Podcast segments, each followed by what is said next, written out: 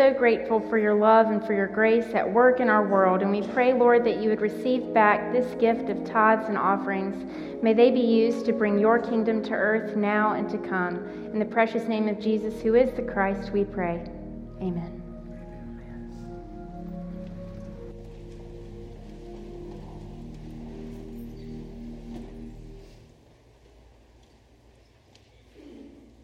Good morning. It is good to be here today, house of worship, to be able to preach God's word. Let's uh, turn to Acts chapter 16, looking at verses 22 through 30. This is the story about Paul and Silas and what happens to them in these verses. the crowd rose up together against them, and the chief magistrates tore their robes off them and proceeded to order them to be beaten with rods. When they had struck them many blows, they threw them into the prison, commanding the jailer to guard them securely. And he, having received such a command, threw them into the inner prison and fastened their feet in the stocks. But about midnight, Paul and Silas were praying and singing hymns to praise of God, and the prisoners were listening to them. And suddenly there came a great earthquake, so the foundation of the prison house was shaken.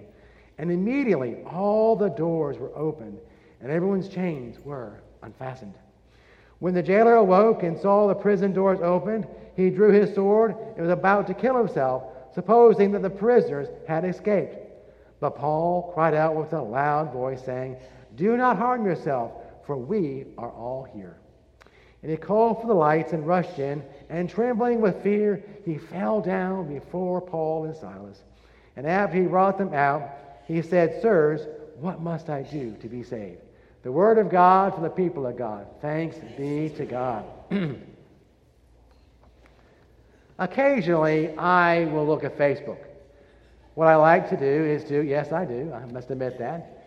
And I enjoy watching the, the videos, especially ones that are inspirational. There are some that are inform- informational.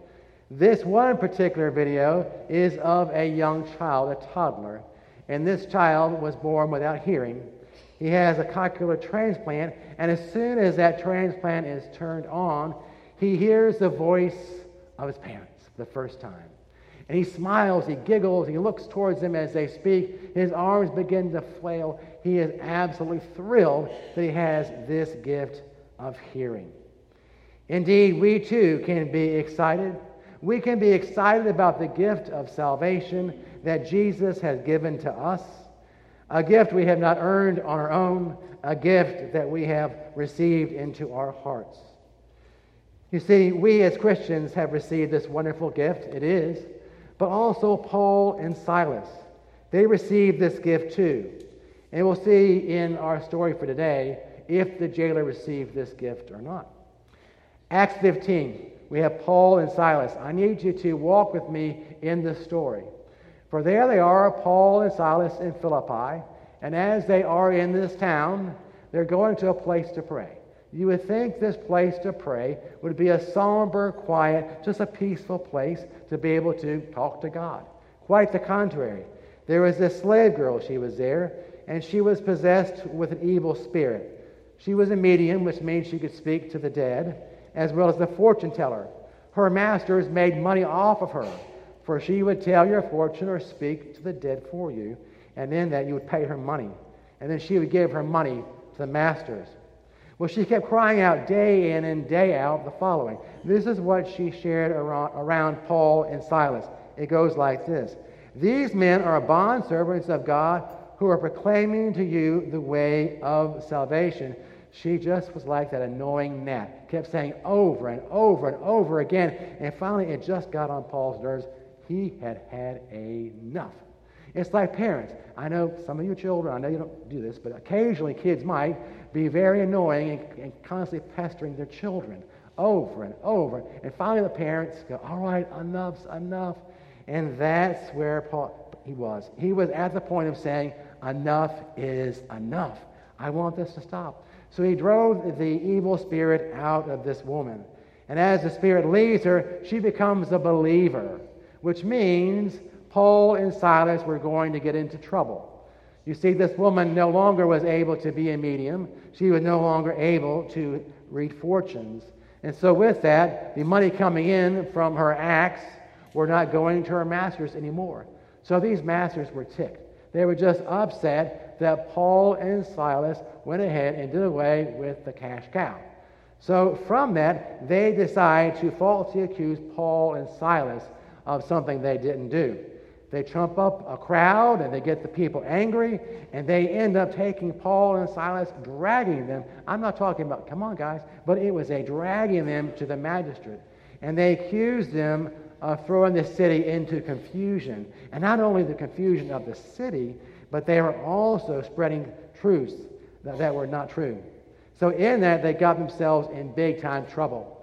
The magistrate sees them, he hears the crowd and what they're saying, and so the magistrate finds them guilty without even a trial. So then, in turn, they're beaten with rods. Beaten with rods. Wow, it must have been extremely painful. To be beaten with a rod numerous times. I'm not talking one time, but numerous times. And then, to make matters worse, they are thrown into a jail, an inner jail. Now, we're not talking about a really nice, sweet jail where there's a cot and the TV and running water and, and you, know, you have all the amenities. No, this is a place that was not good. A place filled with human waste, a place filled with rodents, a dark place, and then they were fastened in their feet to a stocks. Now, these stocks sometimes had several holes in them so that the prisoner could have his feet stretched apart to make it much more painful. This might have happened to Paul and Silas. So here they are in this jail, a darkened place, a place that you know I would want to be, and they begin to pray and singing hymns. Can you believe that? They were praying and singing hymns. If that were me, I'd be singing the blues. There is no way that I'd want to be in that position. But they went ahead and they give thanks to God for who God is. Don't you wonder how they're able to do so? How was it that, that Paul and Silas were able to praise God? How was it they're able to pray to God in the midst of where they were? And how they did is because of Jesus Christ. You see, they had received the gift of salvation. They too had asked that question, What must I do to be saved? And so, in turn, they received that gift in their own hearts. And so, it was because of Jesus Christ being in them that they were able to be where they were, offering God thanksgiving. And so, as they were praising God, other prisoners were hearing them. Interesting that they had such a testimony. You know, there's modern day people that have been through similar persecutions. I'm reminded of the story of Corrie ten Corey Corrie ten Boom lived in Holland during the reign of Nazi Germany, and she and her family, Christians, they felt very called to hide Jewish people. And so they did so and were able to rescue many people from extermination. But uh, sadly to say, someone ratted on them, and then they were arrested and thrown in jail. Eventually, Corrie and, and her sister, Betsie, went to Ravensbrück concentration camp. This is one of the worst concentration camp ever, very notorious for cruelty and brutality. And there they were, trying to survive, trying to live as God would have them to live. And so here they are in this women's barracks, and it's a filthy place there's, the fleas are so bad the guards will not, not go in to see the prisoners. So here they are. They are not only praying, but they're singing and holding a Bible study for these women who needed hope. Why did they do that? Because they had asked that question, What must I do to be saved? They had received Jesus Christ in their heart, and Christ in them gave them what they needed to be able to have hope, to be able to praise God in the midst of their struggles. Truly amazing. Back to the story of Paul and Silas. Here they are in the stocks, and suddenly, suddenly, an earthquake happens. And this earthquake rattles the whole jail. And as the jail is rattling, something miraculous happens. The prison doors open wide, the shackles come off the prisoners, and then at that moment, the jailer wakes up. He's in great despair. He can't believe the prison door is open. The shackles are off the prisoners. He's thinking, oh my goodness, if these men escape, I am going to be in big trouble. You see, if they had escaped, the jailer himself might have been executed, probably so, for allowing them to leave. So, what this jailer does, as he's, he's trying to process everything in his fit of just great despair, he takes a sword, his sword, and he tries to pull it up like this, and he is going to thrust it towards himself to end his life. But get this Paul and Silas are in this inner jail, and they can see the shadow of the jailer and what the jailer is about to do. And as they see the shadow, Paul says, No, stop, don't do that, please. And so the, the, the jailer is taken aback, and he takes a, a light, a torch, and he goes into the inner jail. And as he's there, he uh, experiences what has happened that their chains really have fallen off. They've been set free, and the other prisoners, they're free as well. But the crazy thing is, they didn't leave. Don't you wonder why they didn't leave? I have to believe is because Paul and Silas had a story to share. And the other prisoners were just amazed by this miracle of what had just happened. And they wanted to see possibly more miracles to take place. Indeed, there would be. But this jailer has found himself in a place of brokenness, of being at the point of saying, you know what? I cannot do life anymore. My life is burdened. I need something to save me. I need fulfillment. I need to be able to be freed up from this spiritual place of where I am and nothingness. And so, as he's there in that place, he is ready to receive Christ. But you know what's so neat about this is I do believe that we have a God who wooed him with grace. John Wesley believed in this grace. It's called prevenient grace. It's a grace that goes before us before we make a decision to follow Jesus. You see, I love this part of the story because truly it is grace working through Paul and Silas. Listen to this Paul and Silas, grace working through them. And as that grace worked through them, it touched the life of this jailer. He was able to see Jesus through them, although he didn't know it. And the grace was tugging on him in his brokenness to be able to come to the end of himself to say that he needed a Savior, that he needed Jesus Christ in his life. That's the exciting part of this grace, this prevenient grace. Grace that has wooed you into making a decision for Jesus, wooed me as well. Paul and Silas begin to answer the question that he says you see, the, the question is, like I said earlier, what must I do to be saved? And so from that, Paul and Silas, they go on to talk about the Word. Well, you're thinking, the Word, you mean they had the Bible? They opened up to John 3.16? By no means. Didn't have the Bible then. Instead, they talked about the Word. The Word being what? Jesus. Jesus being the Word. The Word was in Jesus, and Jesus was in the Word, as we see in John chapter 1. As we look at this experience of them pointing to Jesus, I have to wonder exactly what they said to this jailer as they're trying to explain to them who this Jesus was. I'd like to think it went like this that they said to the jailer, God loves you. God is crazy about you. You are created in the image of God. And for that, God has something available for you. It's forgiveness. Take that forgiveness, receive it into your heart, and then that your life has changed. And then they went on maybe to mention about the resurrection.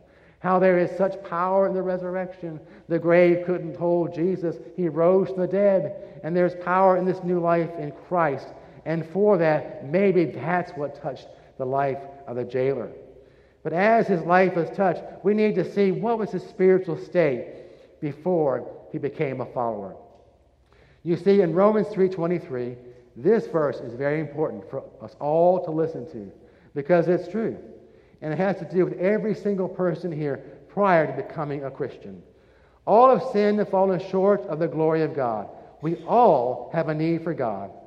You see, as we experience this verse, we see for ourselves that humankind has a need for God, a need for great fulfillment, I need for the peace that passes all understanding. I need to experience His grace in a way of forgiveness. It is through Jesus and Jesus alone that there is that fulfillment that fills the void of that which we have prior to coming to know Him. Let's look at the, the life of Adam and Eve. This is a perfect example, perfect example of self focus. You see, there they are in the Garden of Eden and they are told not to eat of the tree of the knowledge of good and evil. But what they, they do, they eat of this tree. And from that, They no longer depended upon God. They wanted to be like God. They weren't trusting God to supply their needs, to meet them where they were, to be God for them. So instead, they went out on their own. Romans 5:12 we read, "Therefore, just as sin came into the world through one man, and death through sin spread to all mankind because all sinned, this one man is Adam." It means that all humankind have a need for God's love and forgiveness. Every single person on this planet has a need for God's love and forgiveness. The problem is powerlessness. You see, when we're in this state, we cannot possibly move beyond ourselves. We continue to be bound to self worship. And that is indeed is the state of us before becoming a Christian. But the good news is, as Paul and Silas shared with the jailer, the good news is freedom in Christ. There is freedom. And in fact, if you look at Romans 6, 6 through 7, I'll read this very slowly. It's important to hold fast to. We know that our old sinful selves were crucified with Christ so that sin might lose its power in our lives. We are no longer slaves to the power of sin. For when we died, Christ was set free in us. The power of sin sets us free. Romans 5 8. But God demonstrates his own love towards us, and that while we were yet sinners, Christ died for us. Wow. Christ died for all of us where we are. That's good news. Freedom in Christ for the jailer, but freedom in Christ for us. That we, because of what Jesus has done, are able to say yes, able to experience Him and His love and grace. How powerful is that? Paul to the jailer answers this question of what must we do to be saved. And as he does so, he emphasizes salvation by faith alone. Romans 10, 9 through 10 reads that if you confess, listen closely, that if you confess with your mouth Jesus as Lord and believe with your heart that God raised him from the dead, you will be saved. Once this happens, the jailer does believe, his whole household believes. And then, not just them, but his servants too. Their lives are changed. Their lives are changed to the point to, to what did they do? They end up washing the wounds of Paul and Silas. Indeed, something that came out of them, the love of Jesus now. And then the jailer and his family, they're washed too, washed of their sins. They, they're forgiven. They have experienced baptism at that point, which is an outward sign of an inward grace, inward happening. You see, conversion is what we're talking about here. We're talking about, bottom line, how is it that people come to know Jesus Christ as the Lord and Savior? How do they receive that grace? How do they move beyond their sin? They move to the power of God and His freedom by accepting Jesus Christ as their Lord and Savior. I want to talk to you about people's conversion experience. You see, some people have a dramatic conversion experience where they end up living a wayward life and they come to know Christ, their lives are changed. Wonderful. But there are some people that their experience with God is different. They've always known God, they've loved God, but they know without a shadow of doubt that they've asked the question, What must I do to be saved? And in that, that person trusts Jesus and trust Jesus in their heart, and, and they know that they have been forgiven of their sins. And that is where we find ourselves today. That we too can experience that same grace. We too can say without a shadow of a doubt, I do believe. I want to share my own conversion story, and it's nothing dramatic, but it's something that is meaningful to me because it's how God worked in my life. I do believe God's wooing grace was, was touching me and leading me to accept Him. I had grown up in the church. I was baptized as an infant, and then after that, we moved to North Carolina, Cary, where I went to First United Methodist Church there. I went through confirmation, was confirmed. I Felt like I knew God, but I think God was just more in my head. It was head knowledge of God. And then I got involved with a youth group when we moved to Roanoke, Virginia. Is there I was active as a teenager in the youth group, and from that uh, sang in the choir and became youth council president. But it wasn't until the, I was a junior that year I was at home. This was at night, and there was a, a crusade on TV. It was Billy Graham. Billy Graham, you know, just recently died. And in that, he was sharing about how one could experience God's grace. One could just say yes to Jesus accept Jesus into one's hearts. And, experience that forgiveness. And at that point, I realized, you know what? I'm not really sure if I have done that. I really want to make sure that I know Jesus. I want that personal relationship. I want God to move from my head to my heart. And that's what I did. I went to my room and I got on my knees and I confessed to God I needed Him. And from that, I do believe God touched me with His grace. My heart was changed and Jesus became much more real in me.